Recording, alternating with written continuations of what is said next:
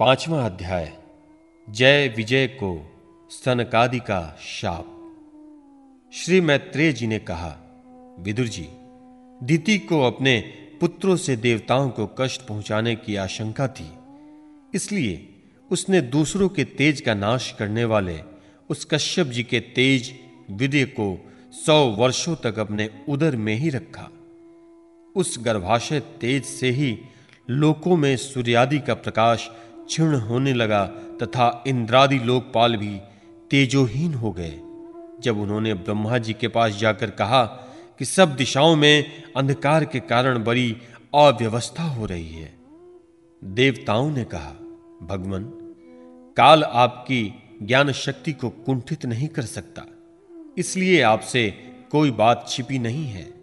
आप इस अंधकार के विषय में भी जानते ही होंगे। हम तो इससे बड़े ही भयभीत हो रहे हैं। देवादिदेव, आप जगत के रचयिता और समस्त लोकपालों के मुकुटमणि हैं। आप छोटे बड़े सभी जीवों का भाव जानते हैं। देव, आप विज्ञान बल संपन्न हैं।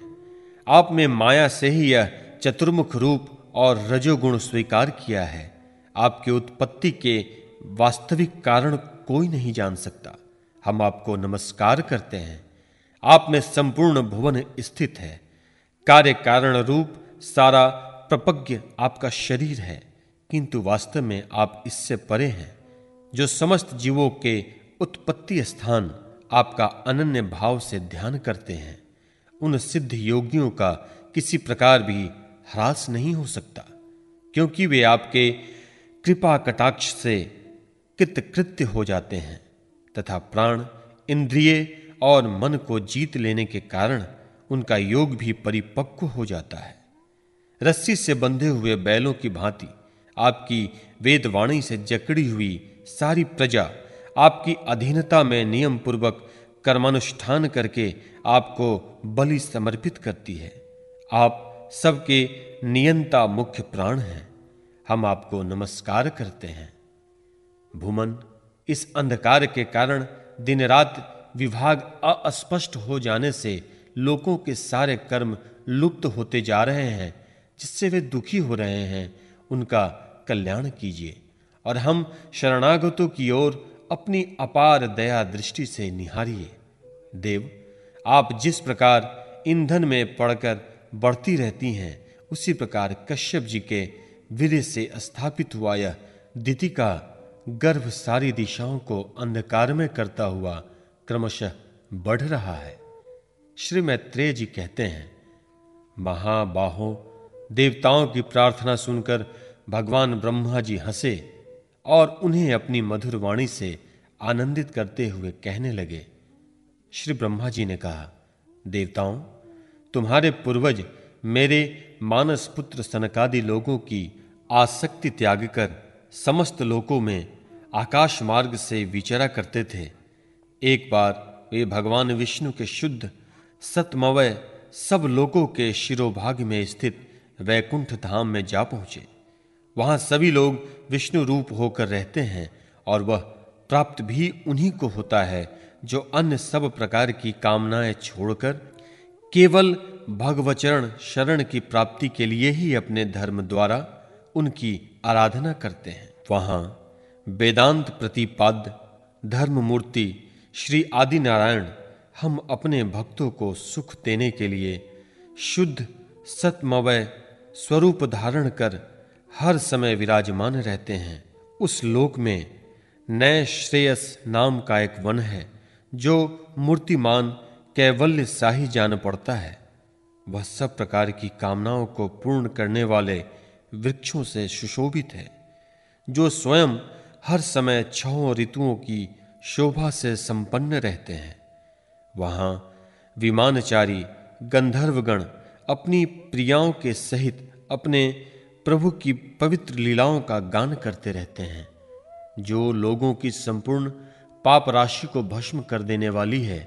उस समय सरोवरों में खिली हुई मकरंदपूर्ण, वासंतिक माधवी लता की सुमधुर गंध उनके चित्त को अपनी ओर खींचना चाहती है, परंतु वे उसकी ओर ध्यान ही नहीं देते, वरम उस गंध को उड़ाकर लाने वाले वायु को ही बुरा भला कहते हैं। जिस समय भ्रमर राज ऊँचे स्वर से गुंजार करते हुए, मानो हरि कथा का गान करते हैं, उस समय थोड़ी देर के लिए कबूतर, कोयल, सारस, चकवे, पपीहे, हंस, तोते, तीतर और मोरों का कोलाहल बंद हो जाता है। मानो वे ही उस कीर्तिनानंद में बेसुध हो जाते हैं। श्री हरि तुलसी से अपने श्री विग्रह को सजाते हैं और तुलसी की गंध का ही अधिक आदर करते हैं। यह देखकर वहाँ के मंदार, कुंद कुर्बक तिलक वृक्ष, उत्पल, रात्रि में खिलने वाले कमल, चंपक, अर्ण, पुन्नाग नाग केसर वकुल, मौलसिरी, अंबुज, दिन में खिलने वाले कमल और पारिजात आदि पुष्प सुगंध युक्त होने पर भी तुलसी का ही तप अधिक मानते हैं। वह लोक वैदुर्य मरकत मणि पन्ने और सुवर्ण के विमानों से भरा हुआ है। ये सब किसी कर्म फल से नहीं, बल्कि एकमात्र श्री हरि के पाद पन्नों की वंदना करने से ही प्राप्त होते हैं। उन विमानों पर चढ़े हुए कृष्ण प्राण भगवत भक्तों के चितों में बड़े बड़े नितंबों वाली सुमुखी सुंदरियाँ भी अपनी मंद मुस्कान एवं मनोहर हास परिहास से काम विकार नहीं उत्पन्न कर सकती। परम सौंदर्य शालिनी लक्ष्मी जी, जिनकी कृपा प्राप्त करने के लिए देवगण भी यत्नशील रहते हैं श्री हरि के भवन में चंचलता रूप दोष को त्याग कर रहती हैं। जिस समय अपने चरण कमलों के नुपुरों की झनकार करती हुई वे अपना लीला कमल घुमाती हैं। उस समय उस कनक भवन की स्फटिकमय दीवारों से उनका प्रतिबिंब पकड़ने से ऐसा जान पड़ता है, मानो वे उन्हें बुहार रही हों। प्यारे देवताओं, जिस समय दासियों को साथ लिए वे अपने क्रीड़ावन में तुलसीदास द्वारा भगवान का पूजन करती हैं, तब वहाँ के निर्मल जल से भरे हुए सरोवरों में, जिनमें मूँगे के घाट बने हुए हैं अपना सुंदर अलकावली और उन्नत नासिका से सुशोभित मुखार विंद देखकर यह भगवान का चुंबन किया हुआ है। यूँ जानकर उन्हें बड़ा सौभाग्यशाली समझती हैं। जो लोग भगवान की पाप पहारिणी लीला कथाओं को छोड़कर बुद्धि को नष्ट करने वाली अर्थ काम संबंधनी अन्य निंदित कथाएँ सुनते हैं, वे उस बैकुंठ लोक में नहीं जा सकते। हाय। जब वे अभागे लोग इस सारहीन बातों को सुनते हैं, तब ये उनके पुण्यों को नष्ट कर उन्हें आश्रयहीन घोर नरकों में डाल देती हैं। आहा, इस मनुष्य योनि की बड़ी महिमा है। हम देवता लोग भी इसकी चाह करते हैं। इसी में तत्व ज्ञान और धर्म की भी प्राप्ति हो सकती है। इसे पाकर भी जो लोग भगवान की आराधना नहीं करते, वे वास्तव में उनकी सर्वत्र फैली हुई माया से ही मोहित हैं। देवाधिदेव श्री हरि का निरंतर चिंतन करते रहने के कारण जिनसे यमराज दूर रहते हैं, आपस में प्रभु के सुयश की चर्चा चलने पर अनुराग्य जन्य विह्वलतावश जिनके नेत्रों से अविरल अश्रुधारा बहने लगती है तथा शरीर में रोमांच हो जाता है। और जिनके से शील स्वभाव की हम लोग भी इच्छा करते हैं, वे परम भागवत ही हमारे लोकों से ऊपर उस वैकुंठ धाम में जाते हैं, जिस समय सनकादि मुनि विश्व गुरु श्री हरि के निवास स्थान संपूर्ण लोकों के वंदनीय और श्रेष्ठ देवताओं के विचित्र विमानों से विभूषित उस परम दिव्य और अद्भुत वैकुंठ धाम में अपने योग बल से पहुँचे, तब उन्हें बड़ा ही आनंद हुआ। भागवत दर्शन की लालसा से अन्य दर्शनीय सामग्री की उपेक्षा करते हुए वैकुंठ धाम की छह ड्योरियाँ पार करके जब वे सातवीं पर पहुँचे, तब वहाँ उन्हें हाथ में गदा लिए दो समान आयु वाले देव श्रेष्ठ दिखलाई दिए, जो बाजूबंद कुंडल और किरीट आदि अनेक अमूल्य आभूषणों से अलंकृत थे। उनकी चार श्यामल भुजाओं के बीच में मतवाले मधुकरों से गुंजायमान वनमाला सुशोभित थीं तथा बाकी भावें फड़कते हुए नासिका रंध्र और अरुण नयनों के कारण उनके चेहरे पर क्षोभ के से चिन्ह दिखाई दे रहे थे। उनके इस प्रकार देखते रहने पर भी वे मुनिगन उनसे बिना कुछ पूछताछ किए, जैसे स्वर्ण और ब्रजमय किवाड़ों से युक्त पहली छह ड्योरियाँ लांग कर आए थे उसी प्रकार उनके द्वार में भी घुस गए।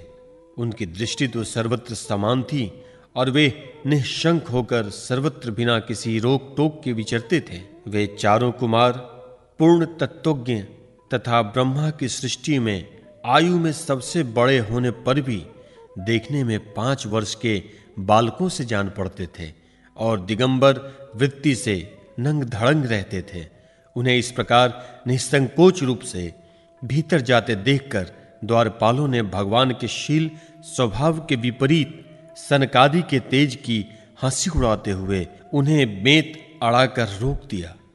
यद्यपि वे ऐसे दुर्व्यवहार के योग्य नहीं थे, जब उन द्वारपालों ने वैकुंठवासी देवताओं के सामने पूजा के सर्वश्रेष्ठ पात्र उन कुमारों को इस प्रकार रोका, तब अपने प्रियतम प्रभु के दर्शनों में विघ्न पड़ने के कारण उनके नेत्र सहसा कुछ कुछ क्रोध से लाल हो उठे और वे इस प्रकार कहने लगे।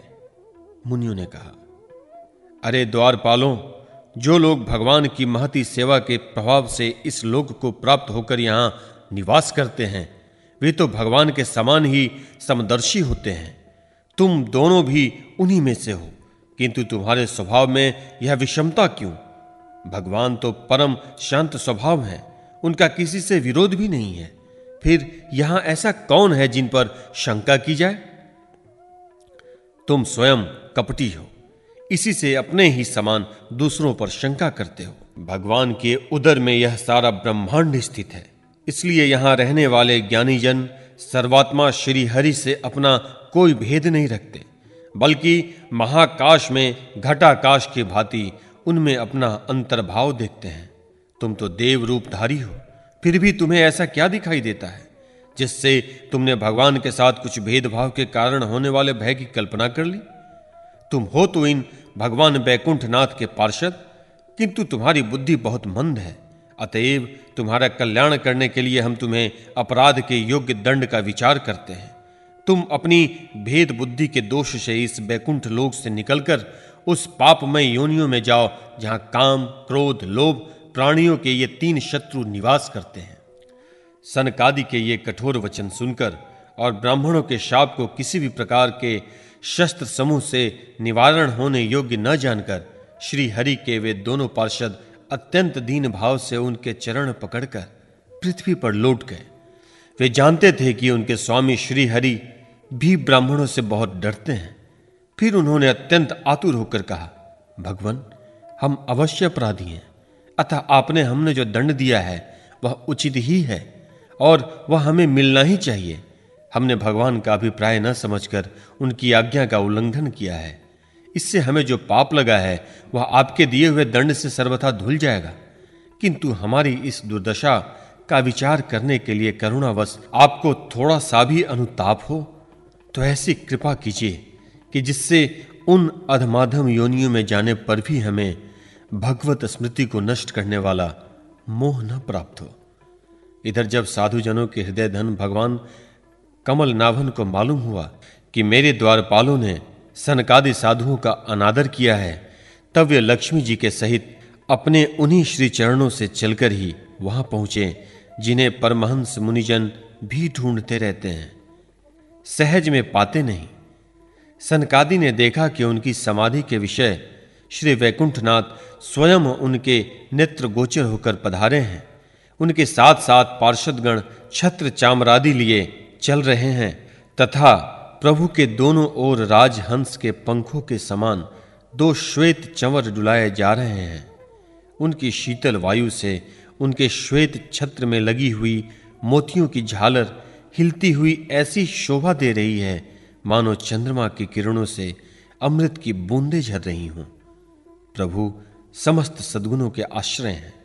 उनकी सौम्य मुख मुद्रा को देखकर जान पड़ता था, मानो वे सभी पर अनवरत कृपा सुधा की वर्षा कर रहे हैं। अपने स्नेहमयी, चितवन से वे भक्तों का हृदय स्पर्श कर रहे हैं, तथा उनके सुविशाल श्याम वक्ष स्थल पर स्वर्ण रेखा के रूप में जो साक्षात लक्ष्मी विराजमान थी, उनसे मानो वे समस्त दिव्य लोकों के चूड़ामणि वैकुंठ धाम को सुशोभित कर रहे हैं।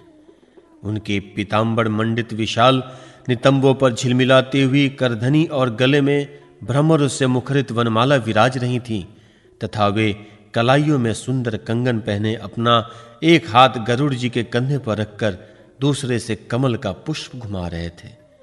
उनके अमोल कपोल बिजली को प्रभाव की लजाने वाले मकराकृत कुंडलों को शोभा बढ़ा रहे थे। उभरी हुई सुधर नासिका थी। बड़ा ही सुंदर मुख था, जिस पर मणि में मुकुट विराजमान था तथा चारों भुजाओं के बीच महामूल्यवान मनोहर हार की गले में कौस्तुभ मणि की अपूर्व शोभा थी। भगवान का श्री विग्रह बड़ा ही सौंदर्यशाली था। उन्हें देखकर भक्तों के मन में ऐसा वितर्क होता था कि इसके सामने लक्ष्मी जी का सौंदर्य स्वाभिमान भी गलित हो गया है। ब्रह्मा जी कहते हैं, देवताओं, इस प्रकार मेरे महादेव जी के और तुम्हारे परम सुंदर विग्रह धारण करने वाले श्री हरि को देखकर सनकादि मुनीश्वरों ने उन्हें सिर झुकाकर प्रणाम किया। उस समय उनकी अद्भुत छवि को निहारते निहारते उनके नेत्र तृप्त नहीं होते थे। सनकादि मुनीश्वर निरंतर ब्रह्मानंद में निमग्न रहा करते थे। किंतु जिस समय भगवान कमल नयन के चरणार विंद मकरंद से मिली हुई तुलसी मंजरी के गंध से सुवासित वायु ने नासिका रंध्रों के द्वारा उनके अंतकरण में प्रवेश किया। उस समय वे अपने शरीर को संभाल न सके और उस दिव्य गंध ने उनके मन में खलबली पैदा कर दी। भगवान का मुख नील कमल के समान था। अति सुंदर, अधर और कुंदन कली के समान मनोहर हास से उनकी शोभा और भी बढ़ रही थी। उनकी झांकी करके वे कृतज्ञ हो गए और फिर पद्मराग के समान लाल लाल नखों से सुशोभित उनके चरण कमल देखकर वे उन्हीं का ध्यान करने लगे। इसके पश्चात वे मुनिगण अन्य साधनों से सिद्ध न होने वाली स्वाभाविक अष्ट सिद्धियों से संपन्न श्रीहरि की स्तुति करने लगे, जो योग मार्ग द्वारा मोक्ष पद की खोज करने वाले पुरुषों के लिए उनके ध्यान का विषय अत्यंत आदरणीय और नयनानंद की वृद्धि करने वाला पुरुष रूप प्रकट करते हैं। सनकादि मुनि ने कहा, अनंत यद्यपि आप अंतर्यामी रूप से सुश्चित पुरुषों के हृदय में भी स्थित रहते हैं, तथापि उनकी दृष्टि से ओझल ही रहते हैं, किंतु आज हमारे नेत्रों के सामने तो आप साक्षात विराजमान हैं। प्रभु, जिस समय आपसे उत्पन्न हुए हमारे पिता ब्रह्मा जी ने आपका रहस्य वर्णन किया था उसी समय श्रवण रंध्रों द्वारा हमारी बुद्धि में तो आप आविराजते थे, किंतु प्रत्यक्ष दर्शन का महान सौभाग्य तो हमें आज ही प्राप्त हुआ है। भगवान, हम आपको साक्षात परमात्म तत्व ही जानते हैं। इस समय आप अपने विशुद्ध, सतमय विग्रह से अपने इन भक्तों को आनंदित कर रहे हैं।